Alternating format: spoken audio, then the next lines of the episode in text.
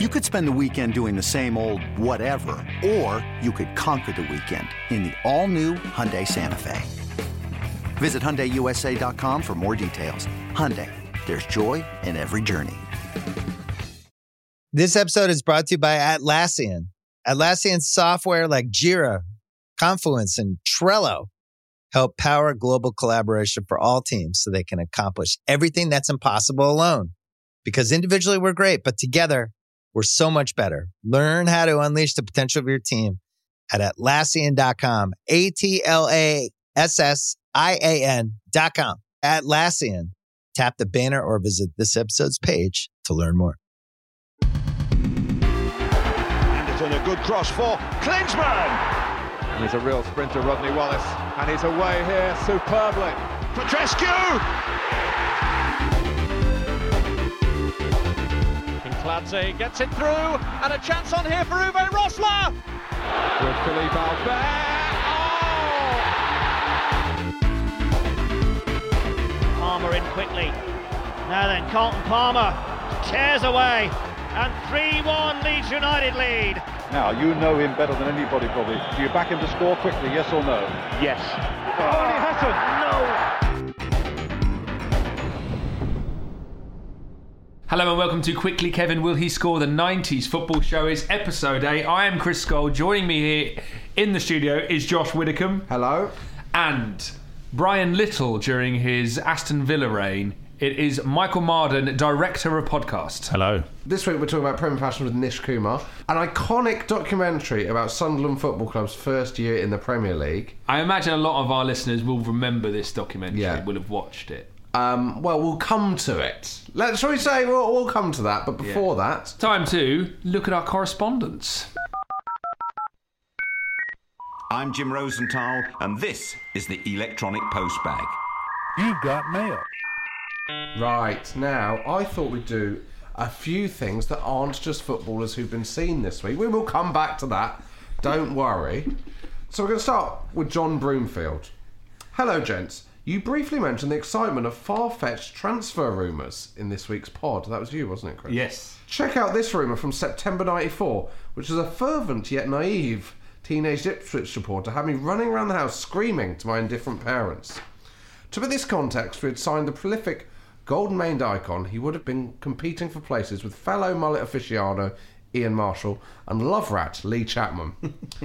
this was from The Independent. On the surface, not a lot exists to connect Argentina and Ipswich Town, but yesterday Portman Road was alive with rumour that the Premiership side could be yet to raid the transfer market for one, possibly two, of Diego Maradona's compatriots.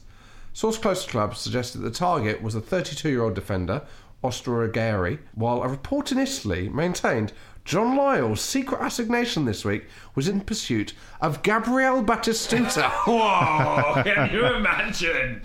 Batistuta is thought to be unhappy at Fiorentina.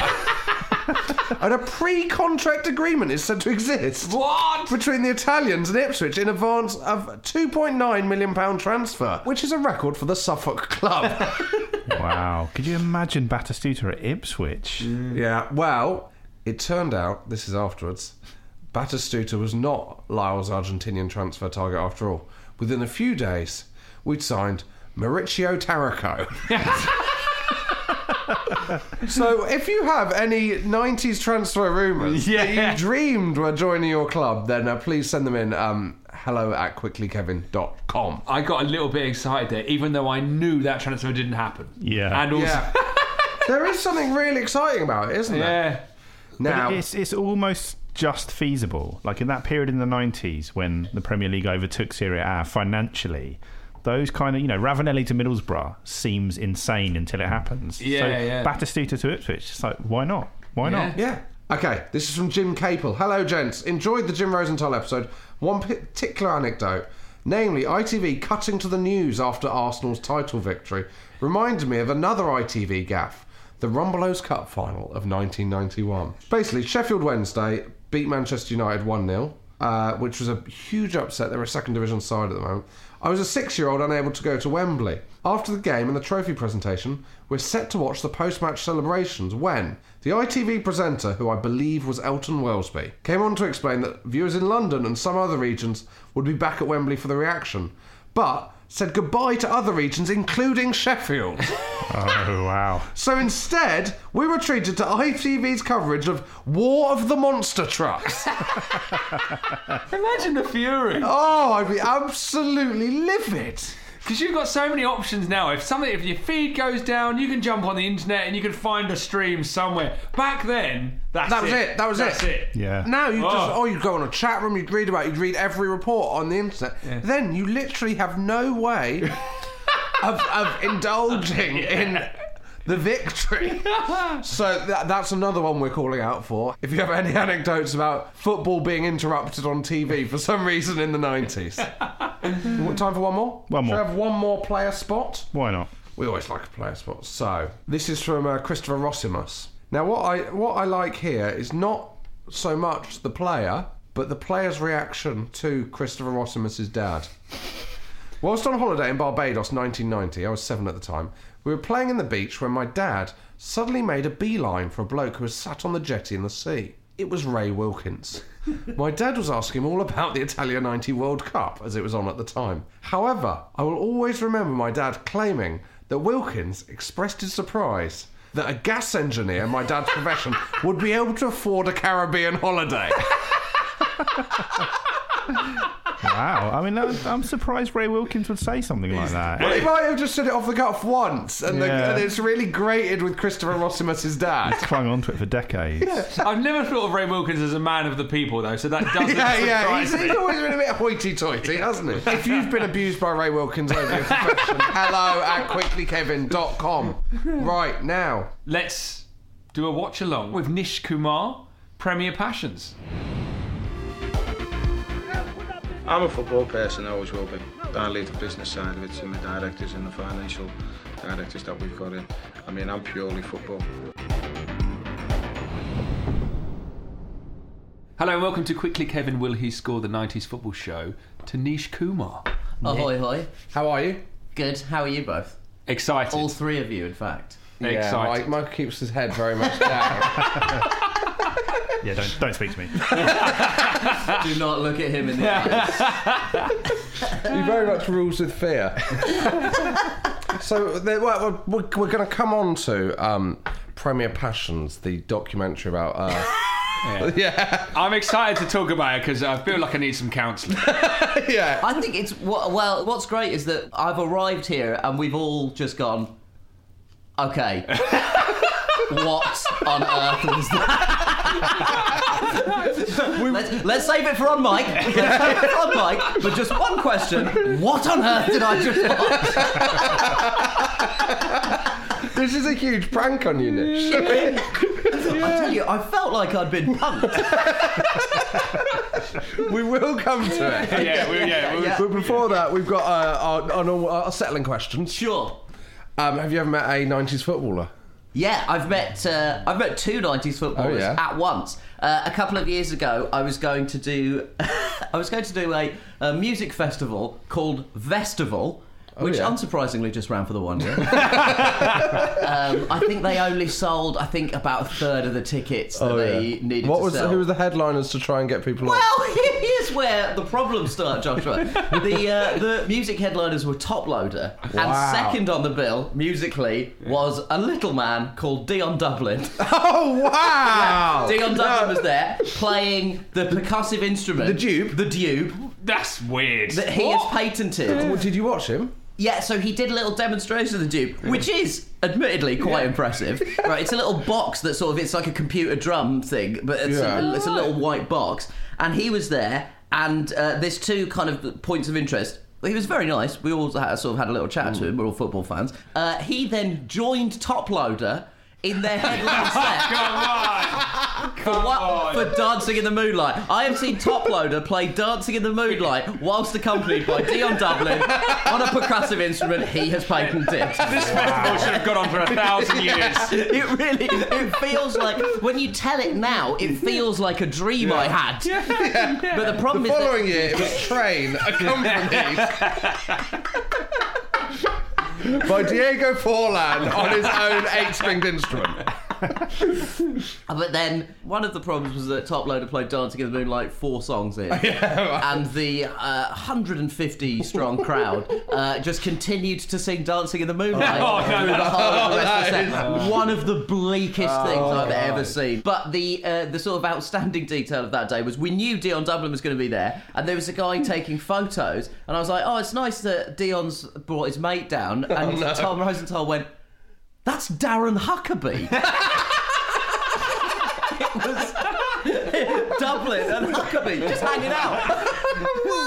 Huckerby who made his own camera. yeah. Wow. I mean, that's going to take some beating. Uh, yeah, ig- absolutely If we'd extraordinary. have sent, if we'd got that sent in, we'd have dismissed it as too outlandish.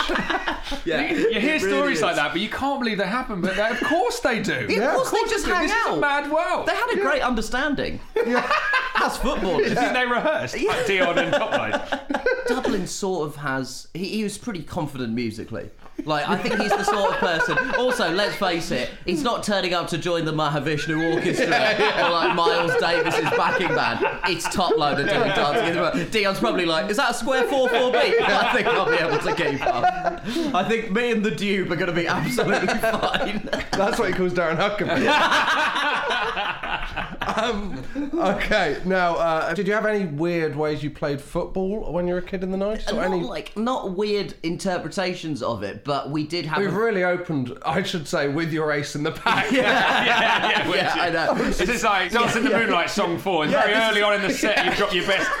You've dropped your best stuff. yeah, I do not Premium have a. Passions is going to suffer. Yeah, we're going to be singing about Dion Dublin and Toploader for the rest of the show. On reflection, I should have held that back. I don't think I have anything.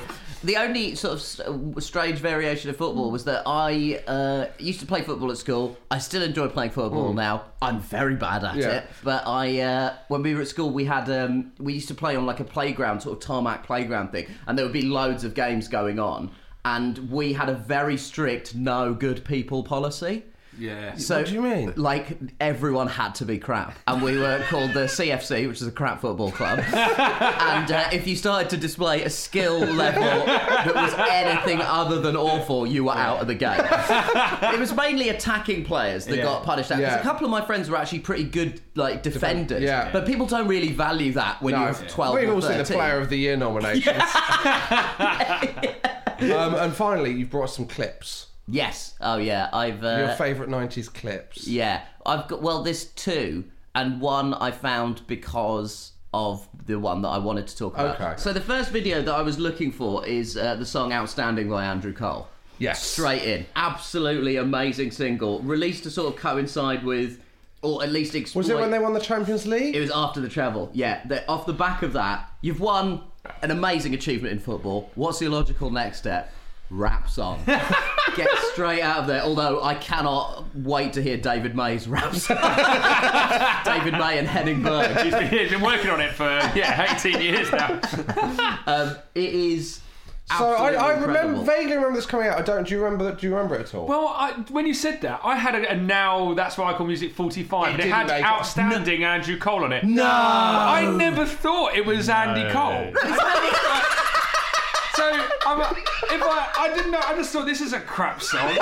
So if you play it, I think I might recognise it, and, and, like this is going to blow my mind. I mean, he says his name in it like Yeah, and over also- and over. Also, most of the rap is about being a footballer. It's at the end. 'cause It's, it's CD1, track 20, right at the end, where, where, where you know it's filler. So like, I wasn't that attached. To, What I really love about this is that when he started doing music, he formally changed his name to Andrew Cole. Yeah. Yeah, And I was yeah. referred Line as in the Andrew. sand. And we were like, that's ridiculous. I mean, you're fooling no one. Clearly, we were wrong. yeah, Absolutely. so- I can't believe that this song. I mean, that's calling the whole. Now that's what I call music. Uh, into, I didn't like- know it had charted. So I'd have thought. I was, I'm surprised that it made it onto now. That's what I call Well, that- I'm starting need to to now- check it. I need to. But yeah, I'm. I'm almost certain this is the case. Am I about to rock your world? This is going to blow my mind. Right. Can you just pause that there? For anyone listening, in, that's not a drum. That's a tube.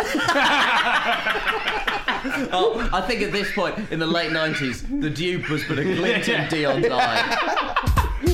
Andy Cole, Pied Piper, the unknown MC. Represent the mic and we rock the party. Yo, we flex records. What's surprising about this is how little of the song is actually Andy Cole.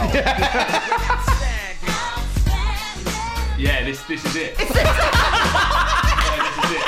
Wow. I'm sure. I'm sure this is it. This is it. That's blown my mind. yeah, but this is why was I This is like surprise, surprise. I feel like Michael Aspel. Andy Cole, break it down. Tell the world my name. Who's that Andy Cole? I blaze the scene. Score the goal. Keep my eyes on the prize. My inspiration to celebrate life, to rock the nation. Gather I mean, it's so rubbish. it's so rubbish. So for people, we'll put the video on the website. Yeah. Um, but um, mainly Cole driving. Yeah, it's mainly him. It's mainly him. Actually, I think in fairness, he's in the passenger. He's seat. in the passenger He's a seat. responsible rapper. He doesn't uh, rap while he's driving. Are you checking now? He checking out. I just, I'm, I'm scared I haven't got this right. But uh, And do we know what it charted at? I don't, but I, I'm pretty sure it did chart. It, well, it must have to make the now list, mate. Yeah, but it's that's starting to call into question the whole integrity of the Now franchise. Like, is it possible that you were able to bribe your way onto there? We'll leave it with uh, with Michael. That's Yeah, that's a classic yeah. Michael question. Chip in when you've got it. Yeah.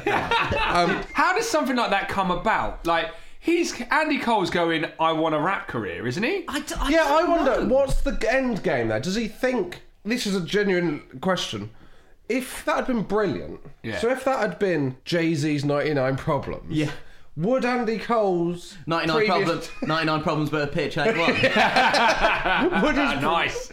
This is lovely stuff. um, would his previous career as a striker mean that he was never taken seriously as a rapper? I don't know actually. I get the thing is, I think you have to be any career change. Yeah, you, as you drastic have as to that. Be, as drastic as that. You it has to be outstanding. Wow, hello. Um, So- have, you, have we got So yeah, Andy Cole update. So you have to reach a position in the top 75 to be classified as charting in the UK charts. Oh yeah, of course. And uh, his song reached number 68 Yes! Hello, yes. that counts.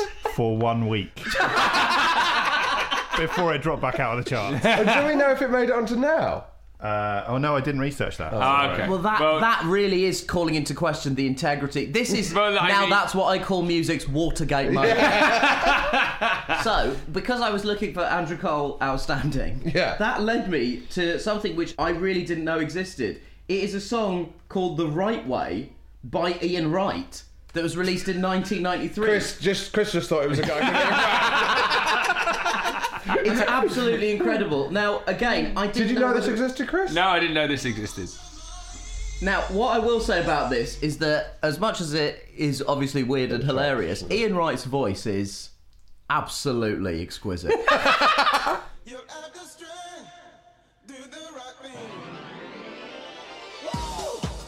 The opening of the video is a white hand and a black hand fist bump. Metaphor. So, Oh, if you press escape, Take then that, it doesn't racism. look like that. It's a, it's a young Ian Wright. yeah, it's a young Ian Wright. It's He's wearing- 1993. Can I just say, Ian Wright's wearing a hat that I describe as previously seen on as on Tinker from Lovejoy. wow. That's a blast. That, that is a deep cut, John. Even for you, that is a deep 90s cut. it's the video is sort of um, him like walking around the streets in black and white in that way that a lot of 90s youth Yeah, TV yeah, used yeah. to have. But now he's just uh, he's in a studio in full colour. But what I like about this song, His voice is alright, isn't it? yeah, his voice is actually all right.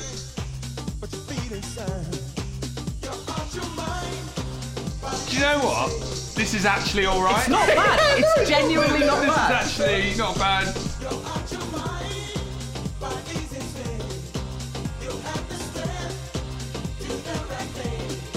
Listen, I'm, I'm an English literature student. I'm uh, fond of analysing uh, the lyrics of poetry, which this uh, absolutely is. Yeah, it's in that And the lyrics of this song and Outstanding by Andrew Cole really are just about, you know, extolling the virtues of hard work. Andrew Yeah. Cole even says that his high wasn't from drugs, it was hitting the back of the neck. Wow. I mean, And it's like- it's Kipling-esque.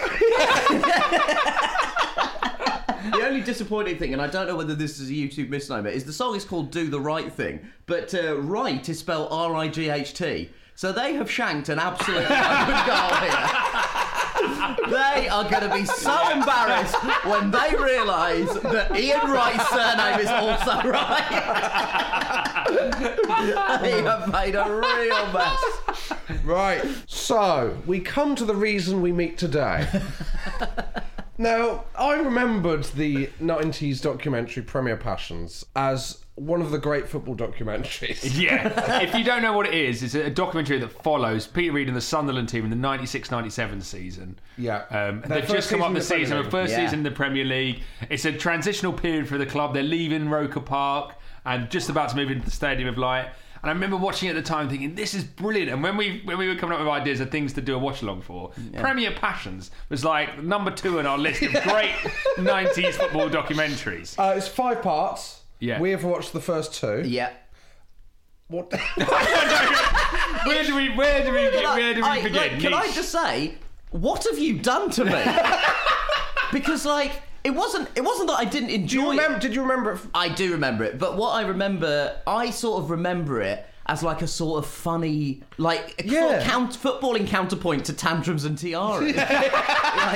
that's where that's where it sits in my memory of the nineties. Yeah. Like I remember that everyone thought it was really funny because Peter Reid was like, Yeah. sort of. Um, you know, screaming at his players and it's sort of Yeah. generally unraveling. Now I watch it and it is like a Ken Loach film.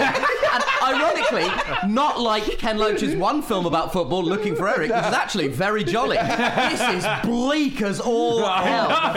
It was like an HBO like six part drama. And I'm thinking specifically of uh, HBO six part drama I watched recently called Show Me a Hero, which is sort of all about uh, housing policy in Yonkers, New York in the 80s. Yeah. And it has that kind of like gritty sort of, you know, you're moving towards, inexorably towards tragedy, but it has this kind of boring administration. The Uh, boredom. oh, There's a bit in this where. So we'll go through it chronologically at one point, but the bit where I thought, what am I doing here? was the bit where there's just a family buying their season tickets. I have to say, uh, that that was the point for me where I was like, was this scripted by David Simon? like, I was like, this is extraordinary. It was gripping human drama, but it was so depressing. Yeah. Because, like, that family are all talking about. They the- met in the they, met, the mum and the dad road- met in the room that they're buying their season tickets Yeah. in. That's Yeah. exactly right. It was the Black Cat Club in Yeah. Roker Park, and they've come there to buy their season tickets for the new stadium. There's so much hope in the air, and the whole time the narration, which is by Gina McKee, who Yeah. was like apparently a massive Sunderland fan, and the whole time the narration is like, "But who knew that this would lead to tragedy?" yeah, there's one bit where she goes, but Wimbledon will come back to. I know. Can I just so let's go from the Yeah, let- start. okay. So the opening gambit, when I thought this might not be what I was hoping, was when pre-credit they've chosen a bit of Peter Reid. Yeah. And the bit they've chosen is um, you've just got to stick the ball in the back of the net. and you think, is You that the best thing that you thought we're gonna get? over the last few weeks, we've learnt how hard it is because we played well in games and they got nothing out of it. And if you don't stick the ball in the net when you're on top at this level, you get beaten games, and it's it's a lesson you got to learn quick or your history. what I like about that is he says, "At this level." It's really all about sticking the ball in the back of the net, as if, like in the lower leagues, territory yeah. comes into the result at the Yeah, end. it's It's throw-ins. It's throw-ins. the divisions below this. Kick for touch. I think as well, the things about great documentaries, you never think about the team making the documentary. With this, I was like, why have they stuck this bit in? like, what, what are they trying to say with this? Like, this bit doesn't make sense. Constantly, I'm questioning the documentary makers. And I feel like, it's not the, the roller coaster laugh ride or like, No, joy I, ride. re- I really remembered it as a thing that we all thought was funny because it Yeah. was Peter Reid shouting. Now I'm watching it, you know, 15 years later, and I'm watching it like a horror movie because the whole thing is like, well, we're into the Premiership, so I guess we now just spend absolutely Oh. loads of money on a new stadium.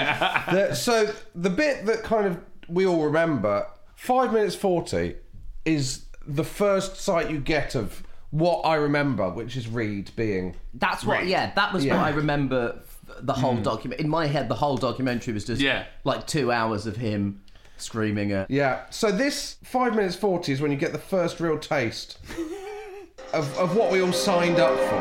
That's fucking shite. And it's not about fucking tactics and them being great players. It's about fucking arsehole, which they've got fucking more on the fucking day. So fucking get on with it.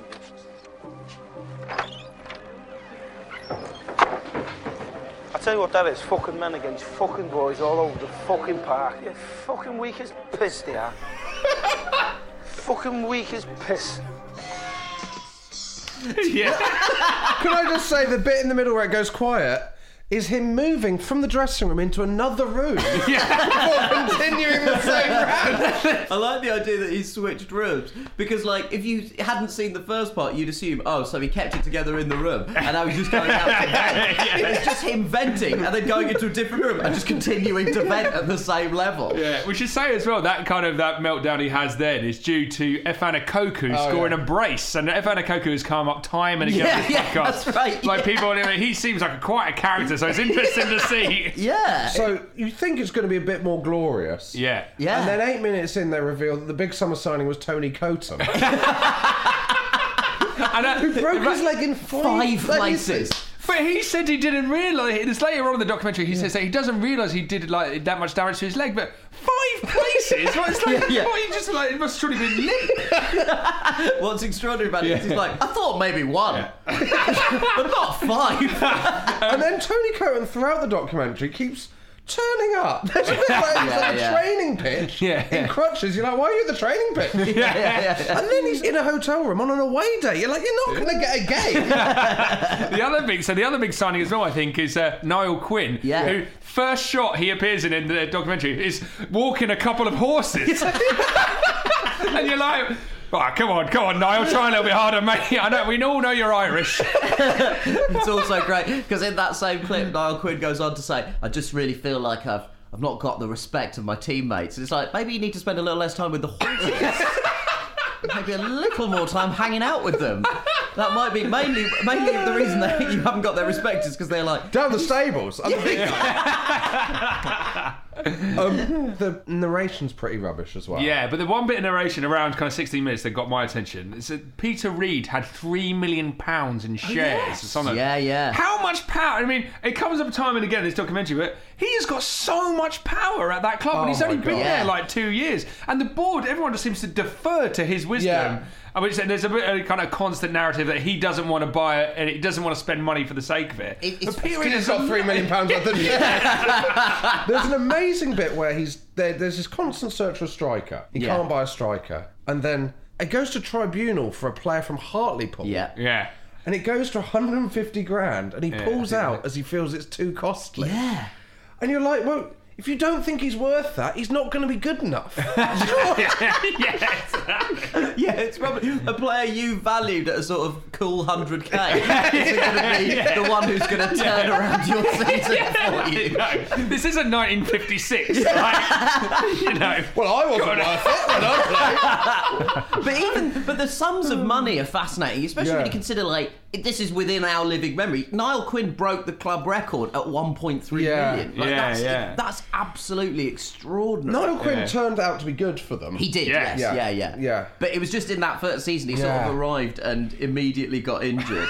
but I just found the whole thing quite, and I think maybe what we're learning is that this documentary is showing us how we've changed emotionally as individuals. Because when we were all teenagers and this was on, it was, as you say, a sweary, hilarious laugh riot. Yeah. But now you're just like, oh god, those poor people. They're only No. trying to earn a living. Yeah, they're only trying to learn. Also, this is phenomenal mismanagement.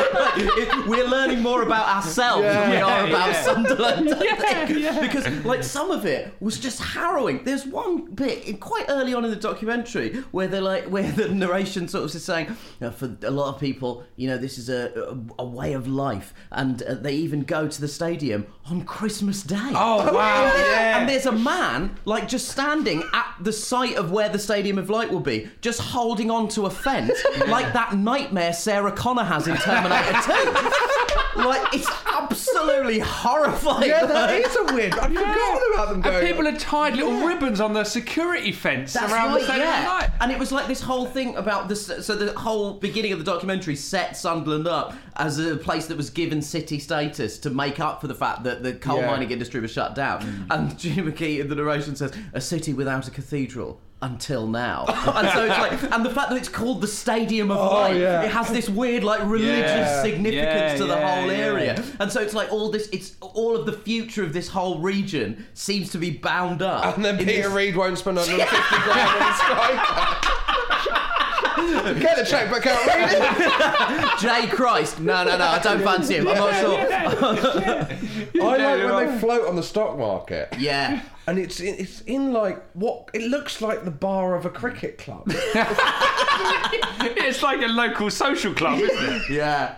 Oh. And, it, and every decision that they make, it's like it's properly like Greek tragedy. Like it's every success, you can see the seed of what's going to be the tragedy Yeah. at the end Yeah, of this yeah. because they just they get into the Premier League and it's actually a really great parable about like modern football and basically an A to Z guide of how not to run a promoted club. like that's the bleak thing. It's like they yeah. get into the Premier League and they're just immediately like, well, you got to spend money to make money, but not on players. like, at every element, it's like they immediately Yeah. build a forty-two thousand seat stadium. Yeah, yeah. Like it's, it's what I, what I also love is the things that they think of the future. So there's there's a few times when they go, yeah, we've got Sky Money, and then then there's going to be pay per view. Yeah. Which they, they say that this is the, the, the absolute silver bullet for the, the future of Sunderland Football Club. Yeah, yeah. Is that people around the world are going to be pay per viewing their I tell you what, people are going to be listening to the audio of games on mini disc.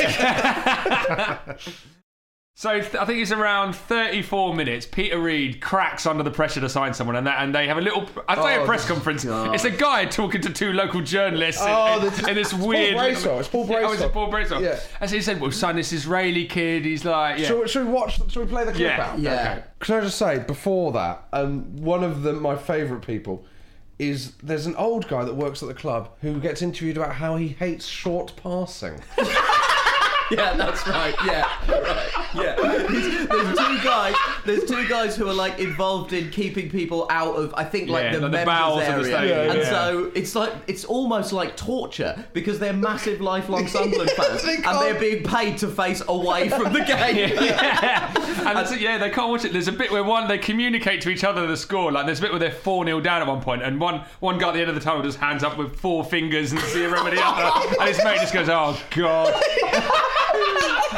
I love, I love that though. I But love he that. just goes yeah. short passing. It's not skillful. Yeah. It used to be Yeah. more skillful when people have run at players and stuff.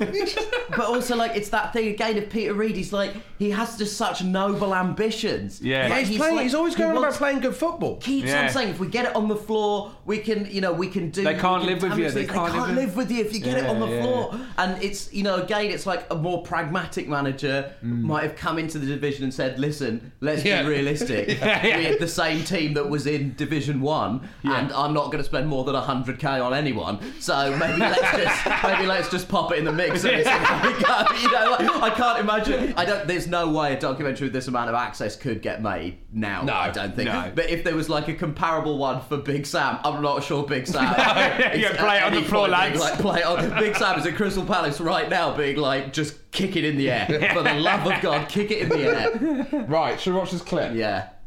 It's wait and see time with Peter who he's going to bring in, but it's uh, he's, he's crying for a midfield player and a striker right now. I'll be happy if Gazza comes here. Uh, I'm not particularly bothered what Newcastle fans are going to say about it. If you stand still in football, you don't stand still. You fall behind. You've always got to keep up with the game and improve your squad. I mean, the players. I've got a smashing bunch of players, great atmosphere, but everybody knows in football you've always got to improve, and that's what I'm. I've, that's what I've tried to do from day one. But I have, at this moment in time, the financial clout to do it. But I won't be panicked. I'll do it in my own time. On the players, I think I'll improve the squad. The next day, the prayers of the fans were answered. Peter had found his new striker, Ronen Harazi, an Israeli international. Assistant manager Paul Bracewell broke the news to the eager press. He's a forward. Forward. Yeah, striker. Through the middle striker. Yeah. Through the middle striker? what I love is the third question. What are the three things you want to know about a new signing? So we've got he's a forward. He's a forward. So we've got what? What is his position? Yeah. Number two. How old is he, Paul? He's 25. He's 25. How old is he? What's the third one? Um, I think his flight this morning was on like uh, 10. Well, I think he's on the 10 to 10 flight this morning. And he was on the 10 to 10 flight this morning. What was like a 10 to 10? Are you sure? we think he uh, visited Yo Sushi at the airport. He seems to have got through customs with absolutely no problem. I'd never heard of this guy. No. Had you? No. No, no. Have you googled? Yeah, I've just googled him. Yeah. Oh yeah. So what? So, Well, so well, let's should we just say yeah. what happened? So I thought, well, he must have sunk without trace, but then it turns out he's got more injuries than Tony Coton, and he doesn't pass the medical. Yeah. But a pretty thorough medical as well. He's in MRI scans. Merson Yeah. told us he signed like two years after that for Villa, and they just flicked his knee and had a look in the book. Like, so Sunderland, they are pretty advanced. He's- There's a scene where is it um, Kevin Ball? They've been stung by Coton. yeah. There's a scene where the captain, the captain's at the medical, isn't it? Kevin Ball's at the, the Yeah, uh, I medical. don't know why he's But why- yeah. But then they said that and they're, they're laughing because he's in bits. This striker, like he is. Yeah, like, he's got like literally he's got like I think he's got some kind of 18 inch pin in his leg. He's got, yeah, he does. Yeah, he has an 18-inch nail in his leg, which leads one of the journalists to go, "Oh goodness, sounds like RoboCop up front." And he's got like yeah, his, his knees are both of his knees are in bits. But I just had to look at his playing record. So if, if Sunderland had signed him, he would have played like two games over the next two years. Oh, Like, wow. He hardly he hardly Where did played. he go in the end? He, en- he ended up going to UD Salamanca. But also, what I love is the idea that you're like, right, we're really in it here. We're struggling to stay in the Premier League. We need a solution. Where do we turn? Israel. we, we go straight to Israel. Those guys are gonna Krav Maga the ball straight into the back of the net. Could I play one of my other favourite clips that comes just after this, which is when two of the injured players, this is Kevin Ball and someone else, on the pitch before a game discussing Yeah. what you Villa get away. up to. Yeah. Villa away, if you're an injured player. There's not a lot we can do now. Still got hour and out 20 the way. minutes. And just tend to keep out of the way or, you know, if the lads need anything, we go and ask, sort of asked them if we can help them any way. And then in the end, you just feel like you're getting in the way, so you just disappear, go and get a cup of tea somewhere, have a read, and go back in for the game just to wish them all the best. So he was enough room on that bench. Yeah, and we're just arguing about the bench, who's going to sit where on it. We'll have fights like buggery on the bench today as well. It's one of them standing up benches. Yeah. Let's have a look. Sure. Come on, we'll have a look at the bench. That sums the documentary up, doesn't it? It sums it up. So That bizarre. wasn't, that wasn't left on the cutting room floor. it's one of those standy up benches as well. I, I have to say, I was compelled by this whole thing. This was long form HBO. I, but I, Yeah, yeah, yeah. 45 minutes of that, I'd have bought. I, the bits I wasn't that fussed about were the bits outside the club. Right. Really? Because that was fascinating to me. By the way, when they say have a bit of a read, I just noticed Kevin Ball, he was holding a copy of FHM. that's, that's how Bally got injured. Yeah. Um, I, but I just at every stage there's just this air of sort of oh god everything is going wrong. Like Yeah. everything is going wrong. And there's a bit where it really gives you a hint of what's going wrong. Because there's sort of just an interview with Pete Reid where he's like yeah I just feel absolutely confident feel you know like we, we on our day we're as good as anybody. And then he just he, and it's broad daylight outside and you just slowly s- see him bring a can of beer up to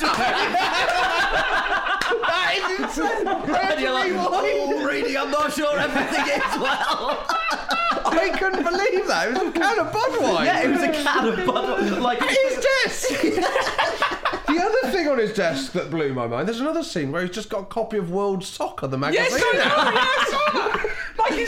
like, is that where he gets his information? but that was because that again, like, it's another really interesting problem that I think a lot of Premier League managers face, where he is sort of scouring the world because English players have a sort of inflated Yeah. value. So he's looking to other players. I mean, he obviously went straight to Tel Aviv, Yeah. but you know, most people go to sort of Rio or Buenos Aires. There's another scene where he's in his office and they're interviewing him, and as they're interviewing him, he's picking tickets up from his desk and putting them in envelopes and stealing the envelope.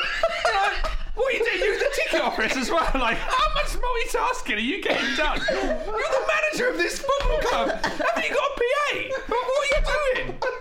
Didn't want to sign one, mate.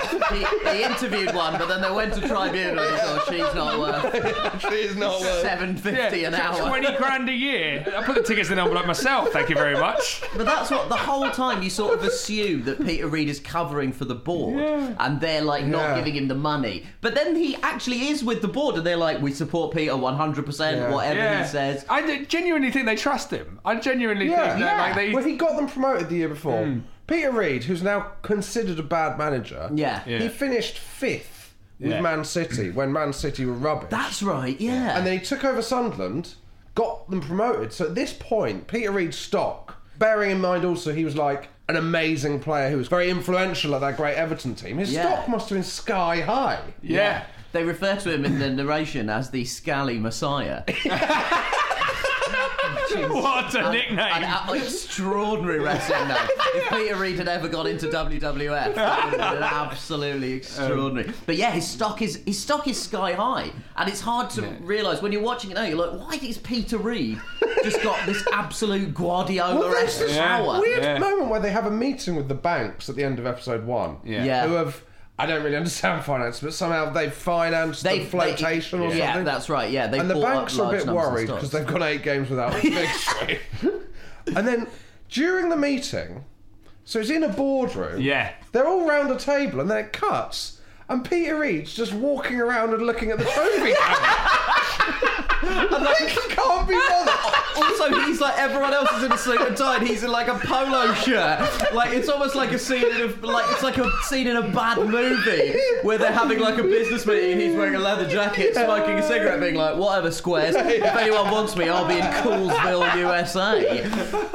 But then, yeah, it's a very weird scene. But then he does sit down, and that's when he says, Yeah, they really grill him, don't they? Like they Yeah. say, you need to spend, you need to spend money, and he Yeah. basically says, "I'm not going to be. Yeah, I'm not. I have to see the value to actually That, spend the money." that's when the the whole thing blew wide open for me. Yeah, because yeah. initially I was thinking the whole time, oh, I wonder if this is you know just him covering for the board. But they they were not. They were prepared to give him money. Yeah. But also, in amongst all of this, there's a particularly uh, windy night in the northeast where Arsenal do get beaten by Sunderland, and you're like, absolutely textbook Arsenal, even, even back then. yeah, yeah.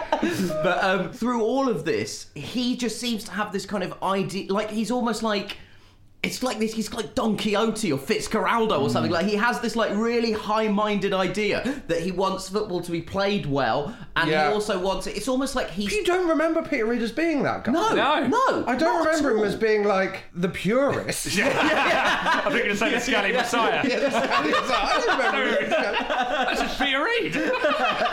Um, can we talk about my, my favourite character aside from Peter Reid is the assistant Bobby Saxton. Oh, yes. And there's uh, like 42 minutes he gives a, a team talk. I think after like I don't- they're losing at half time, and it's just like doesn't make any sense. It's rambling. He's like, "Get the ball, you, you fucking like you get your eye, and talk your ass, and then he's like he's off like into the like, and then the players are like. He uses an amazing. I, I, just I couldn't believe it. He describes their football as minging. yeah, yeah, he does say some of the football is absolutely. You're 65 year old man. Where did you? What, where did you pick up the phrase? But also, what I love about it is the fact that I don't know whether this is a phrase that's just common in Sunderland, but it is like, oh, you've got to show a bit more arsehole. Like, it does seem like they constantly say, like in the Wimbledon game, they say that I tell you what, it's uh, they've got more arsehole than you, and I've never heard of it being used as a substitute for like bottle or like guts or whatever.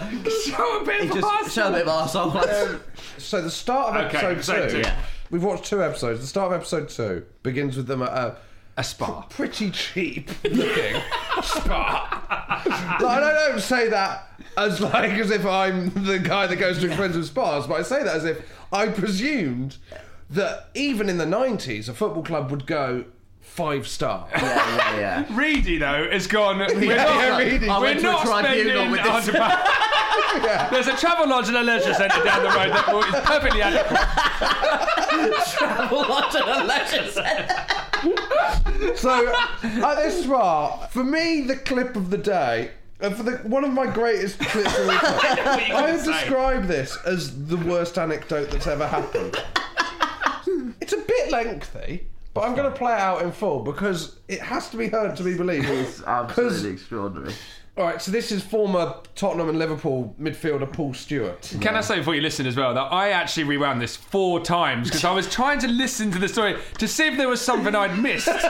Because the story, I was like, I'm, am I getting this? So just when you listen to this, concentrate because it does not make sense. And I don't As an understand. anecdote. Oh, afterwards we'll discuss it. Yeah. Yeah. Here we go. Kevin does everything precise. You know, when we're going to away games uh, on the Friday, it's right tomorrow. It's white t-shirt for travelling, grey bottoms for the game, red t-shirt, grey bottoms.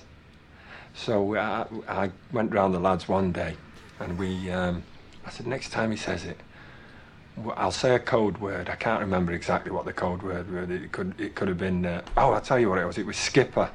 So we got everybody in, and he said. Um, we were travelling on the train up from Durham here to um, playing Arsenal, and he went right. It's red t-shirt to travel, grey bottoms, blue t-shirt for the game. So I just went skipper, and we went away, and everybody turned up in the opposite shirt to Kevin. But he didn't find the funny side of it. He, he actually thought, "Have I got it wrong?"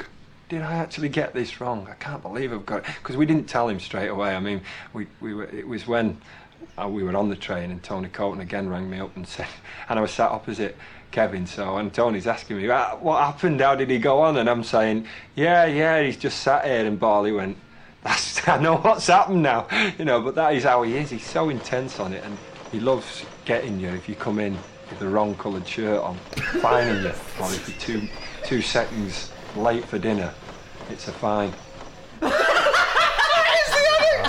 Oh man, it's such a painful anecdote. Isn't That it? is. You know when you start telling a story you think is funny, and it, it doesn't get in the laugh when you expect it to. Only so doors. you, you keep Yeah. going, Yeah. and you're scrambling. I- Can I, just, can I just say, I've had gigs like that anecdote. I mean, how that made the edit? It's incredible. It's all part of the tapestry. It's a rich But also, what I love tapestry. about that is that is the the first and last speaking appearance by Paul but what I don't understand, not to pick apart the anecdote too much, so, so he said, if I say skipper, we'll switch the, and then the next time he does it and he says skipper, and you think. Just say next time he does it. Just- we'll do yeah, the opposite. yeah. You don't need the Yeah, way. it wasn't an in the room experience. Yeah. It didn't that. And then we went away. What this needs is a code word, so, so not to arouse his suspicions. It's a choice of t-shirt and jogging bottoms, not zero dark thirty. Like, The other thing I liked is that he said Kevin Ball didn't see the funny side of it, like he had an existential crisis about what the world was. he just had like a meltdown when everyone turned up in the wrong shirt. and also, to be fair to Kevin Ball, he was re- he sort of had seconds to react. We've watched this clip a number of times, and none of the four of us can see the funny side of it. I mean, Josh and I are professional comedians, so we can't we can't see You the couldn't funny make that side. work. You couldn't make that anecdote No, you work. couldn't make that anecdote I work. wonder what the hmm. question was that. Le- I'd love to see the unedited bit of that Paul Stewart interview. I bet somebody said, "You've got to speak to Paul. He's got a great, great story." He's got an absolute. Ask him about the shirts. Ask him about the shirts. And he was so confident. He set up the camera. He hasn't filmed any cutaways. He's not got a second camera, so he's got to commit to the whole anecdote. But what I, what I also love in terms of like the I think Paul's self-recorded. He's done it on a GoPro. what I love about it is we get so much detail on that anecdote. But there is a, a fan who appears, I think, right at the end of episode one, I think, who's like the head of the South Shields fan association. Yeah. Right? And he sat there and he's talking about how the club is his life and it's this really like amazing speech. Yeah. But the problem is, as a viewer, you're not really taking it in because the whole time you're thinking, where's your ear? yeah, There's yeah. a chunk of his ear missing. I know. And he just Oh. keeps going on, and he's talking about how much he loves the club. And it's this really brilliant, sort of passionate speech, and he has this. It's really like. It's really quite profound when he's like, it just dictates your whole day. 16 Yeah. hours sometimes, travelling to and from the game, and that 90 minutes, it dictates your mood for the whole day, and it can be, you know, it can be amazing. And then just like, there's a pause where the cameraman has just obviously had enough, and he goes, What happened here? and then we get almost no detail. He goes, Yeah, well, uh, a Newcastle fan bit it off. and he then said, and he then said, oh, oh, it was a, it was a sort of it was an argument about football. I'd say. Once you've bitten someone's ear off, that has escalated beyond the boundaries of argument. That is at least a skirmish. Yeah, I know. And he's like, "Yeah, Newcastle fan bit it off," and then and then he goes, "That's life." No, it isn't. That's not normal. It was just, it's amazing. No detail whatsoever No. Yeah. uh, from this bloke. So part two, episode two, starts with a long period they spend in this hotel. Yeah. And then we see them in their hotels the night before the games, which is a really surprising kind of bit. Yeah. Yeah. Because once again, I thought they'd have been in a better hotel. Uh, They walk into the hotel room and there is water all over the windowsill. Yeah, yeah, yeah. Like, and it's, it is, it's not a hotel, as you, it's a B&B. Yeah. Like, it looks like a B&B. It's one of those electric, like, 80s radiators on the wall. Yeah. And then who's it? I can't remember whose, dre- whose like, bedroom we walk into, but, like, it's horrible little twin beds stuck together. You're like, this is a I tell you Premier who's it League is, it's football Tony team. Coton. Yes, Tony Coton, because he's turned up And it's with his so broken bleak. leg. It's so bleak. Like you're like Yeah. you're a prof- you're a football team. You're in the Premier League. Like why are you staying? Peter Reid again. Spend a bit of money. This is terrible. It's extraordinary. Like, it really is amazing. Because, like, at points I was like, was this the 80s? Yeah. yeah. But what you also forget It was is, like, almost the 2000s. It was- It was late 90s. yeah. And in that initial period as well, they're in there. I think that there's a someone says something that alludes to the fact that Kevin Ball can find players Yeah. as Yeah, captain. yeah. And that blew my mind. Yeah. Like, did If he they're, ever- late, it's if they're late for dinner, or if presumably he's been skippered. the other interesting bit is on the way to the away game. I think they're in the, they're in the coach. And they're playing with pornographic uh, playing cards. On their, Yeah, yeah. They're playing a bit of card game. But then they've gone like they've pixelised the, the offensive cards they're playing with. And I'm like, the production value you've poured into that 10 seconds just to demonstrate they're playing with pornographic cards. Like the production, the, the, the amount of effort the, the, produ- the documentary team have put on certain aspects of this production is just like completely out of whack. And also, the editorial standards are sort of all over the place because it's like pornographic playing cards get blurred out, and then we smash cut to Pete Reid being like, "If you don't get your fucking arsehole out, I'm gonna shove a fucking thing up your fucking arsehole, you fucking punk." Like, Show some arsehole! Yeah, exactly. And then, and then like, but, okay, a pair of breasts is like, whoa, whoa, whoa, whoa, whoa, whoa. I draw the line there. I Yeah, what yeah. time it was shown. I seem to It has to be Quite post late. watershed. Has Yeah. to be because the like five minutes in, he's using the phrase "fuck your fucking assholes, fucking out," whatever it is. Um, but then we get to the game. It's Blackburn versus Sunderland, and the teams walk out the dressing room. Uh, the teams walk out the tunnel. Sorry, Ewood Park, and the referee at the front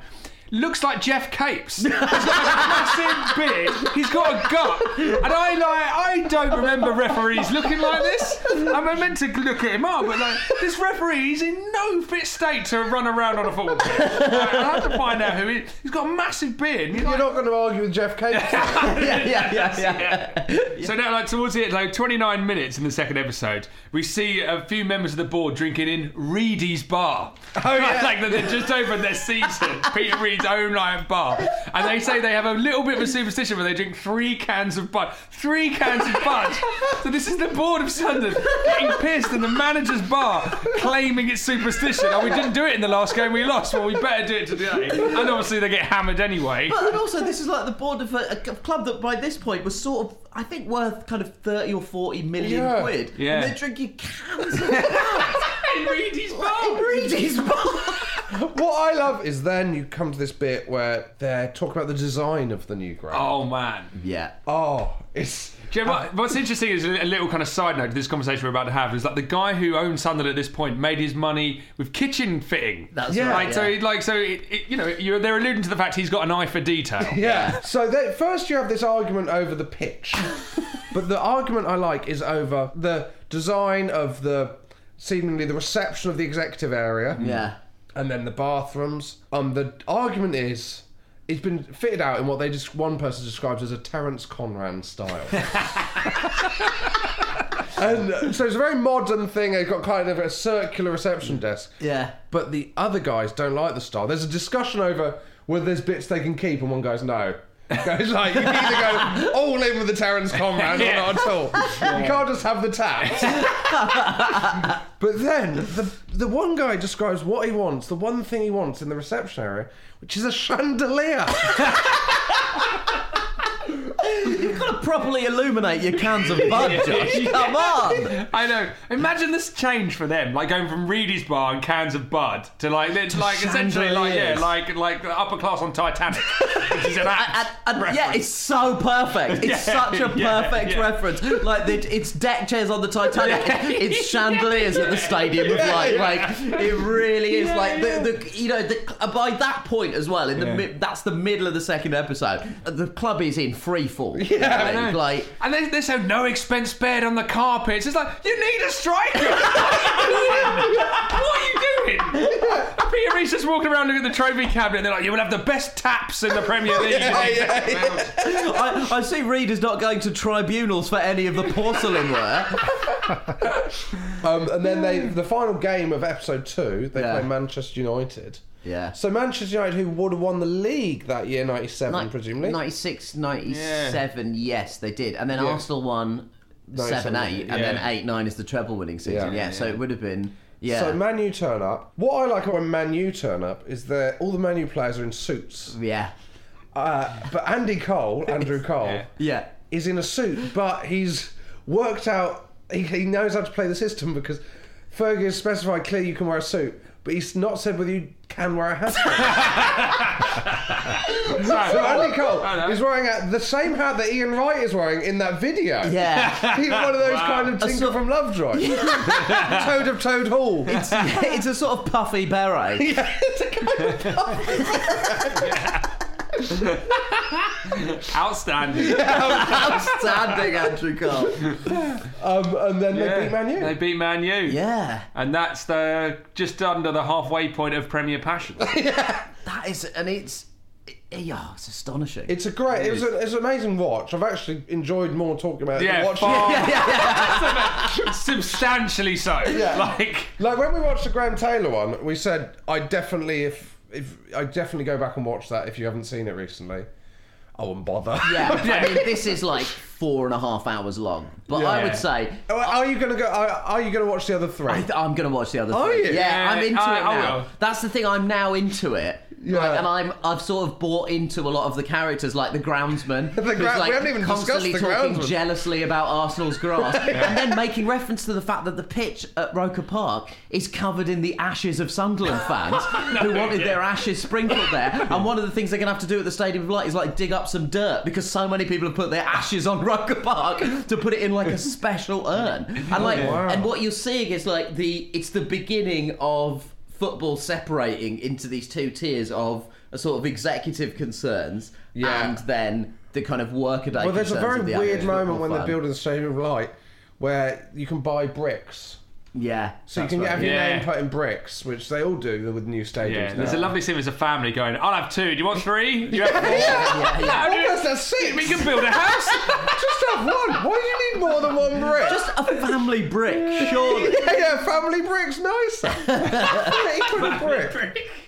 Um, it wasn't what I expected. No. No, it was a lot more serious than I Yeah, Yeah. than yeah. I'd remember because all I and there was a remember lot less Peter Reid swearing. access to, to Peter Reid than I expect. Like Yeah. I remembered it as almost a documentary about Peter Reid, Right? Yeah, yeah. but there's a lot of fan stuff. But there's a lot more access than you. I cannot imagine that Oh, equivalent documentary. No. Like, I mean, as someone who is the brother of a person who has watched the whole of that Ronaldo Triumph of the Will style documentary, like my my brother was like, it's what's weird is that it's so interesting watching something that looks like uh, like a politician's campaign video, like the Yeah, Ronaldo yeah. documentary. Whereas back then, when you're talking about this, it's like, you know, we're in the dressing room at Yeah, half time. yeah. Yeah. Why do you think they did it? That. Well, this is the thing. You keep thinking, why have they given this person access? And it's sort of vanity. I think. Yeah. I Yeah. think that Sunderland were like, this is the great success story. We've come out of uh, the first division. We're Hmm. into the Premier League. We've got this exciting, progressive young manager, the Scally Messiah. The Scally Messiah. We're going to go all the way to the top, and we're going to show the ambition of Sunderland. because we're building a new stadium, and this documentary is going to be this like the jewel in the crown Yeah. of how we sort Yeah. of risen from the The, ashes. the problem is they did it because then it does kind of later on after this documentary finishes. They go down this year, Yeah. but then they go back up, and then they're quite successful under Peter Reid. Yeah, for Probably the best. time. they- I think up until that point they'd never finished in the top ten, didn't they say? Yeah, yeah. for years, yeah, for for years years. and years. if they'd done this documentary two years later, Yeah. like there was a season where they had Quinn and Phillips, where they were Yeah, brilliant yeah. in the Premier Yeah, League. that's right. Yeah, yeah, yeah. They just Yeah, chose the Phillips, wrong Kevin season. Phillips scored 30 goals. Yeah. For Sunderland. Like, Mad. in and they were Premier League selling out the stadium season. light, and they were very successful. Yeah. And they're kind of a yo-yo club now, but they Yeah, were, yeah. they did get successful. Yeah. It's just in that this it was- story, it's it was just this just- bit of the story. Yeah. It's Was not the like- bit they wanted a documentary made about. But and also their priorities are just all over the place. Like, Yeah. can you imagine now a new club being promoted to the Premier League and being like, right, let's quadruple our stadium capacity or whatever it is that they did. Of all the managers I've seen in those kind of documentary style films, I think Peter Reid is the one I'd most like to play for. Yeah, like, yeah. It, it seems like it. Like you, you know, you know what he is, and you Yeah. know, you know, he's going to be encouraging you. He's going to trust you to do your job. And also, he does genuinely seem to like his players. Yeah. Like, Yeah, he yeah. really feels a kind of bond for them, and he's Yeah. really like, he's genuinely like, and at points you're like, mate,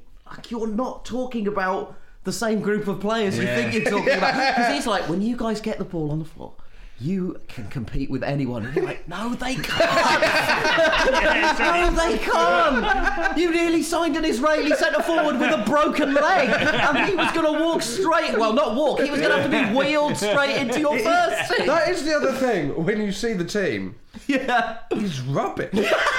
man for man, like they're really, they're really. From what I can tell, they're really reliant on Kevin Ball. no, that's not a position you want to be. in. I remember, I remember, yeah, I saw the team and thought, God, that isn't very good. That Li- Lionel Perez, the goalkeeper, Yeah. who's wearing a mullet way after it became is, acceptable I to do mean, so. 20 years late. But there's a bit in it where I see Andy Melville, I think, come out of the tunnel, and I thought, oh my god, he was playing for West Ham like four years ago.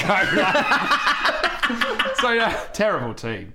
Well, um, it was a it was a very enjoyable pleasant watch. Yeah, enjoyable it was watch. And I, I came out of it loving Sunderland as a football club. I Yeah. thought they Yeah. are a nice. I, I love should Peter say Reid, that love we're not- Bobby Saxton. We're not saying that Sunderland are a rubbish football club. No, just that no. It was it seemed very badly managed, and they come across. and, quite- and, and he, in a way, it has. It sort of has. I mean, they're they're back in trouble again, but it has sort of panned out for them. I mean, they they, they Yeah. are an established-ish Yeah. Premier League club. Yeah. Yeah. It was just probably like slightly premature to be Yeah. making this, but it is a fascinating document of like for a number of reasons, like football.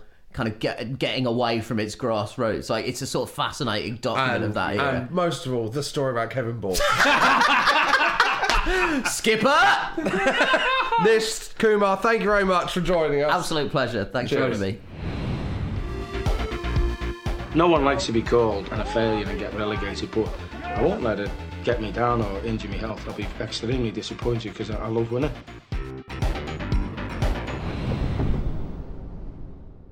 That was a good laugh, wasn't it? It was great, wasn't it? I know. That was genuinely. I would implore you not to watch the documentary, but I really enjoyed talking about Yeah. it. I got to the end of the hour and a half watching that documentary, and I thought I could have watched a film. but now I'm pleased to watch the documentary. But we had a phone call today, panic phone call, like, it's what are we going to do? I'm not sure this is, we can talk about this. We're going to jump the shark here. Um, before we go, thank you for all your correspondence. Uh, what were we looking for? We're looking for cl- your clips of footballers attempting singing careers. Yeah. We know the main ones: Diamond Lights, Glenn Yeah. Hoddle, Chris. Well, you know, d- 90s let's deep footballers. cuts. Yeah, deep, deep cuts, cuts. please. We don't want come on you rats. and uh, that's it. Oh, one final thing we always want is uh, reviews. Yes, we do. And we've got some reviews to read out this week.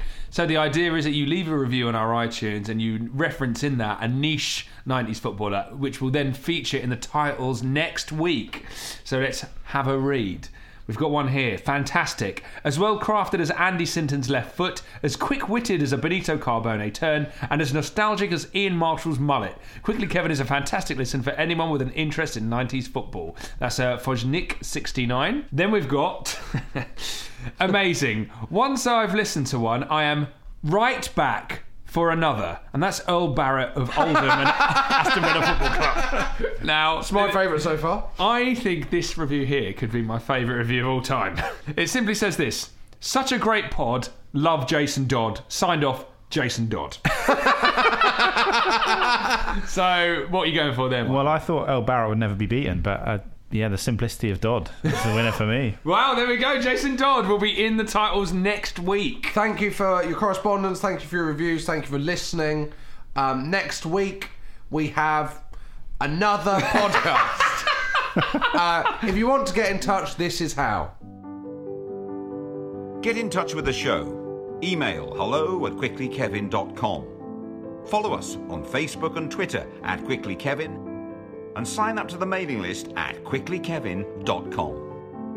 A lovely Jim Rosenthal. Mmm, sounds so good. Sounds so silky. uh, thank you for listening. Cheers. Goodbye. See you next week. Bye.